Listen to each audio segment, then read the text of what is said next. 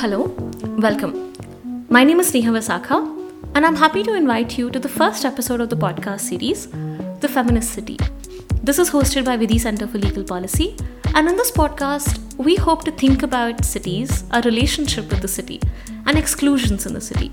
In the course of the series, what we hope to do is engage with the big, the small, and the mundane details that go into what makes cities are homes, what makes cities accessible to us, and what makes cities hostile to us.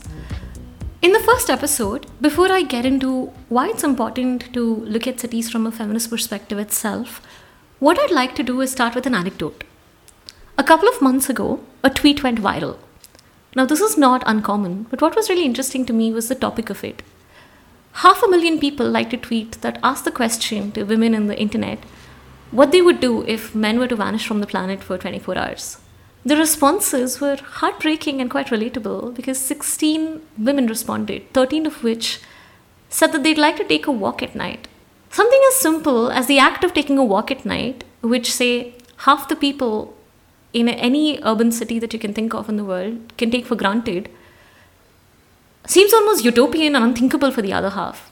This is because irrespective of where you are, whether it's an Indian city that you've grown up in or a, a, city from a different part of the world, for women in the city, the perception that, you know, the city being unsafe is something that we all know and experience differently. If you're someone who's lived in a city, there are certain things that you know instinctively. There are certain perceptions of safety. However, right at the outset, I'd like to clarify that these perceptions are highly dependent upon who we are what are the different identities we carry? And what i mean by that is are you rich or are you not? Do you have a disability? What your gender is? What your class caste and religion is? There are a number of factors that go into forming our identity. And based on this identity and where we live in the city what our cultural background is we experience the city from that lens now, why is this important? Because if you're a woman who's grown up in a city or you have lived in a city, a familiar experience or a familiar notion is navigating for safety in the city. As a young woman growing up in Hyderabad, something that I was very used to was questions about what I was wearing and where I was going every time I stepped out of the house. I know that the minute it's nightfall and maybe the clock is approaching seven, I'm going to get a call from home with concerned questions about where I was, with whom, and how I was planning to get back home. This is my experience about how I navigated the city growing up.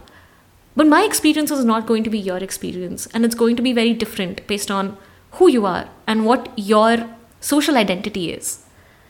However, what seems to be universal for all women, irrespective of their background, is the notion of the unsafe city.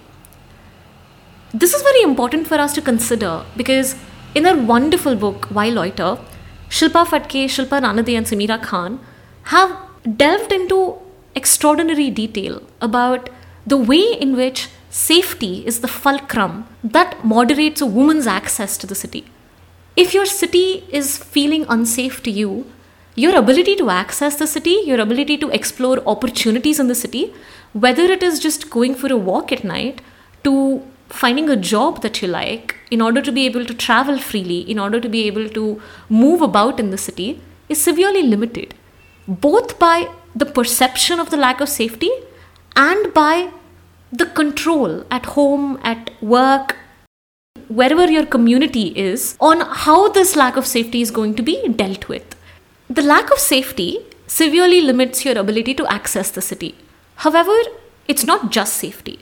If you're a person with disability, the lack of accessible infrastructure might limit your ability to move about.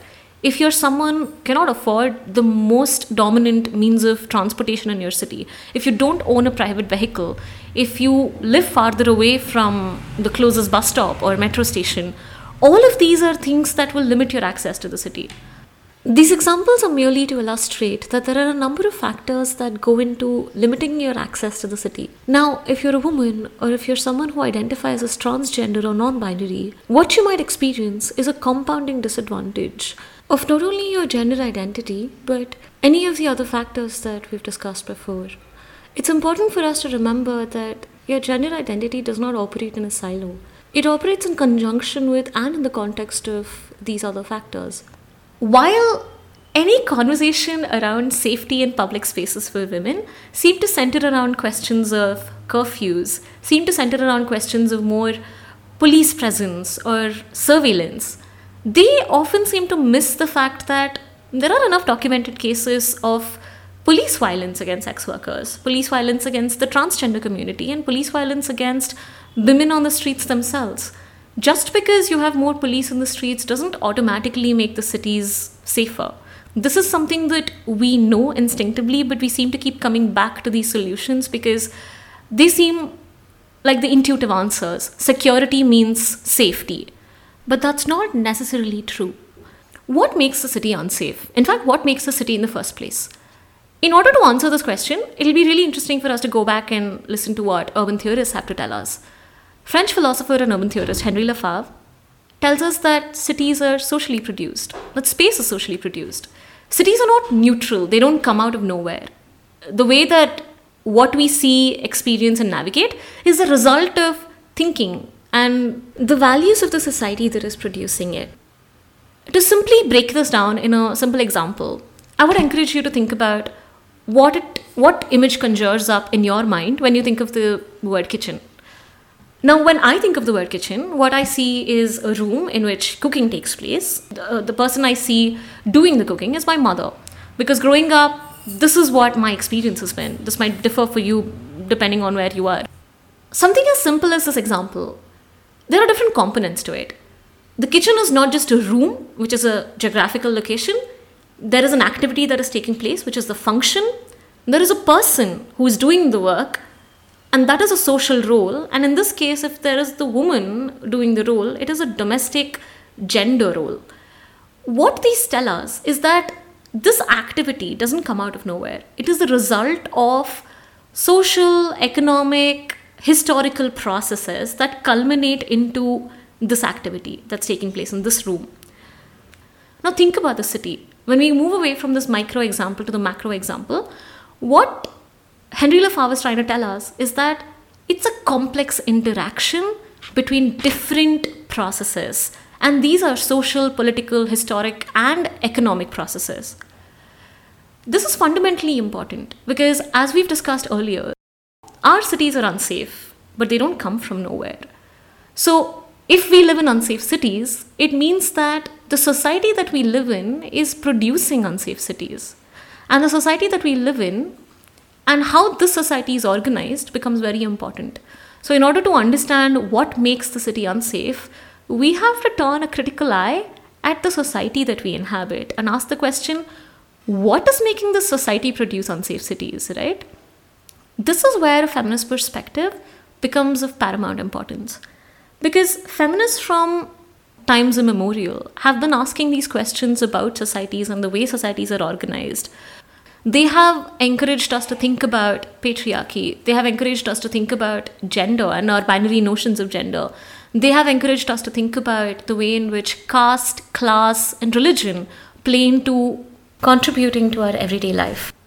Uh, what we do when we take this perspective of feminism and take a critical look at cities, we come to an approach called feminist urbanism. Feminist urbanism is nothing but thinking about cities from a feminist perspective. And what does this mean, right? One of the fundamental things that feminists have drawn our attention to are the ways in which society itself is organized based on gender, whether it is whether we're talking about traditional gender roles where women are supposed to be the caretakers of the domestic sphere while it is the men who are supposed to go out and earn a living. Now, for some of us listening to this, this might seem as an outmoded and uh, outdated notion, right? Uh, we don't feel like our lives adhere to something like this anymore. However, the important work that feminist geographers and urban planners have done is to draw attention to the ways in which urban planning itself has evolved and how it has evolved has been with a priority focus on economic development and assumptions that underpin the economic development. When you don't consider the domestic economy, when the domestic sphere itself, you don't plan for it. So, the unpaid work that women do, whether it is cooking, cleaning, taking care of children, and the caregiving that is that is foundational to society, is not featured in our thinking about economic and planning for economic development. So the way that we sit, we plan the city does not necessarily also take into account the trips that a housewife is making or the domestic worker who has to take her children out during the day. What these examples uh, tell us is that urban planning in its current form does not center people. And feminist urbanism is a simple approach that puts everyday people and their lives and their experiences at the center of planning processes. It is the acknowledgement of the understanding that a young queer migrant laborer coming into Bangalore does not have the same concerns, priorities, or experiences that an 80 year old woman who's living alone does. The fact that different people use the city differently is an essentially important facet for us to keep in mind. And how do we go about ensuring that these diverse and very different aspirations are reflected in the planning process?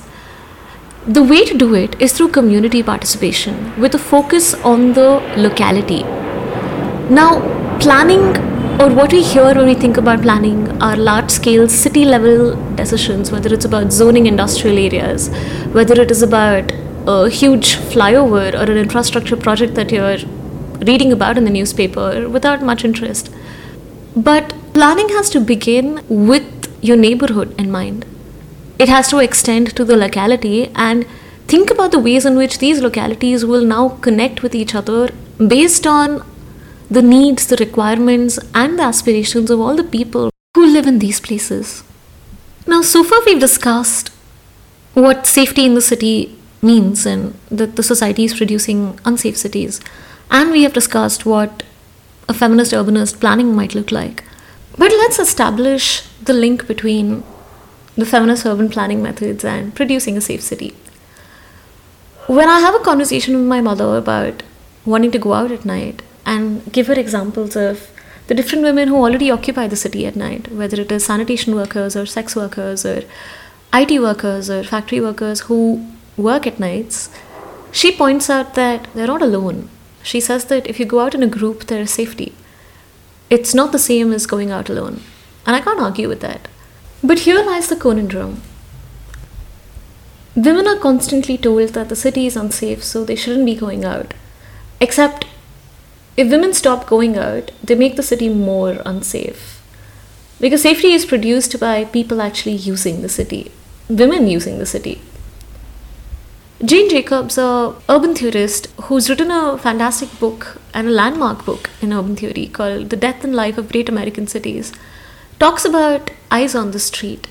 This concept is essentially about natural surveillance that if you have street vendors, if you have people using the streets, a thriving neighborhood is a safe neighborhood. In India, it's a little more complicated than that, and I think in some of our episodes in the future we'll discuss this because when you live in a patriarchal society with honor culture, natural surveillance very quickly can become patriarchal surveillance. The principle itself stands. It is the idea that if you design the city in order to encourage women to occupy the city, it'll become a safer city. This is the clearest link that we can establish that when we have a city that is unequal, when it limits certain groups of people from being able to access it in the same way, what it results in is an unsafe city.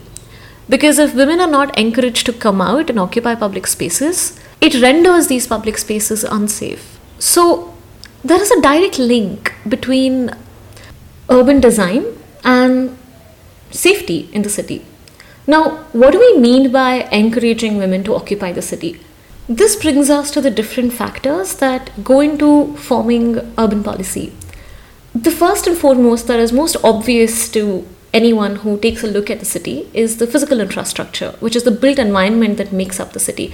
It is the buildings, it's the footpaths, it's our roads, it's the provision of public bathrooms, it's the provision of transport infrastructure, it's where our parks are, it's where the park benches are kept. So, this forms the physical infrastructure, and we'll go into a little bit of how these decisions are made. The second part is the attitudinal factors. Now, what does this mean? You may have a park in your neighborhood, but that does not mean that you feel you're able to use it.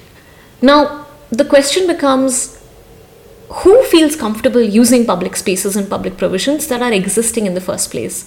And why is the case that even when there is provision of certain services, certain sections of the people do not seem to be able to use them? There often seems to be unspoken social tensions that are rife even in the use of public space. Next time you go for a walk in your local neighborhood or a park, pay attention to the people around you. Do you see diversity of background? Do you see different kinds of people who live in the same neighborhood, use public spaces on an equal footing? What makes certain groups more comfortable with accessing public space than others? In addition to attitudinal factors, there are institutional factors. Institutional factors may include rules, norms, bylaws that are passed by the local municipal authority in how the areas in the neighborhood are governed. What timings should the park be open? Where should the bus stop be located? What services and at what frequency are these services going to be offered? Institutional factors can range at different levels. They can be at the local level, at the city level, at the state and even central level. Housing policies, slum rehabilitation, the provision of basic infrastructural services such as public restrooms, drainage facilities, including recreational facilities, how zoning will affect the area that you live in. All of these are institutional factors, are not devoid of attitudes, biases, and stereotypes that affect the rest of society. These decisions are made by people who also belong to the same society. So, the way that our physical environment is built is a product of who is actually making these decisions and how they're making these decisions. This topic is too large and too vast for us to go into the different ways in which this affects different groups of people in the city. In the course of the next few episodes, what we hope to answer are questions that you might think about. Why don't women use public spaces the way men do? Why does increasing policing not an answer? Why is it that when we think of violence in the city, we only think about violence in public spaces but not domestic violence or marital rape? How do women migrant laborers navigate this city? Who is taking care of children when women are going to work? How do sex workers live and experience the city? What are the challenges that trans and non binary people experience while going about their life in the city? Why don't we have more women Ola or Uber cab drivers? Why is it that certain communities seem to be living in specific areas? How did this come about? All of these are questions that I'm hoping to discuss with the wonderful guests that we're going to have on the series. People who have spent years studying cities and answering these seemingly simple but highly complex questions. I'd like to end this episode by encouraging you to think about what your version of a feminist utopia is, or what a feminist city would be. I'd like to conclude by telling you the story of uh, Ruqayya Sakhawat Begum, who wrote this wonderful short story called Sultana's Dream in 1905. It was about a woman waking up to find herself in a utopian town where there were no men out in public. As she describes it, she saw a hundred women walk in the first five minutes down the street. When she asks the first character about this world, she talks about it as a world without war and abundant gardens, where everybody only worked for two hours a day left plenty of time for elaborate hobbies such as embroidery, with well funded universities, policy for protecting refugees, and one of scientific advancement. When asked where all the men are, she is told that they were cloistered into mardanas to mind babies, to cook, and do all kinds of domestic work. In Begum Ruqayya Sakhawat's Utopia, which she describes in Sultana's Dream, what she sees is a world without crime, a place where police and magistrates didn't exist, and there were no jails or carceral structures. It was a land without capital punishment. The notion of the feminist city is not just about infrastructure, it is not just about institutional and changing social mores and norms. It is about re envisioning what the world might be like if you build it on feminist principles. I'm not suggesting that we cloister our men into mardanas. The idea is precisely that what does your city look like? What does your world look like if your values are reflected in the way that it is constructed? Please feel free to write to us your thoughts and your feedback and tell us what you think your version of the feminist city might look like. I've also included a number of the readings that I've mentioned in the course of this podcast. Feel free to go through them and write to us if you have any questions or you'd like more information about some of the things that we discussed here. And I hope you join us for the next episode for a first guest interview. We have an exciting lineup of people that we'll be talking to, and I hope you join us once again. Thank you so much for being here with us today, and I hope you have a great day.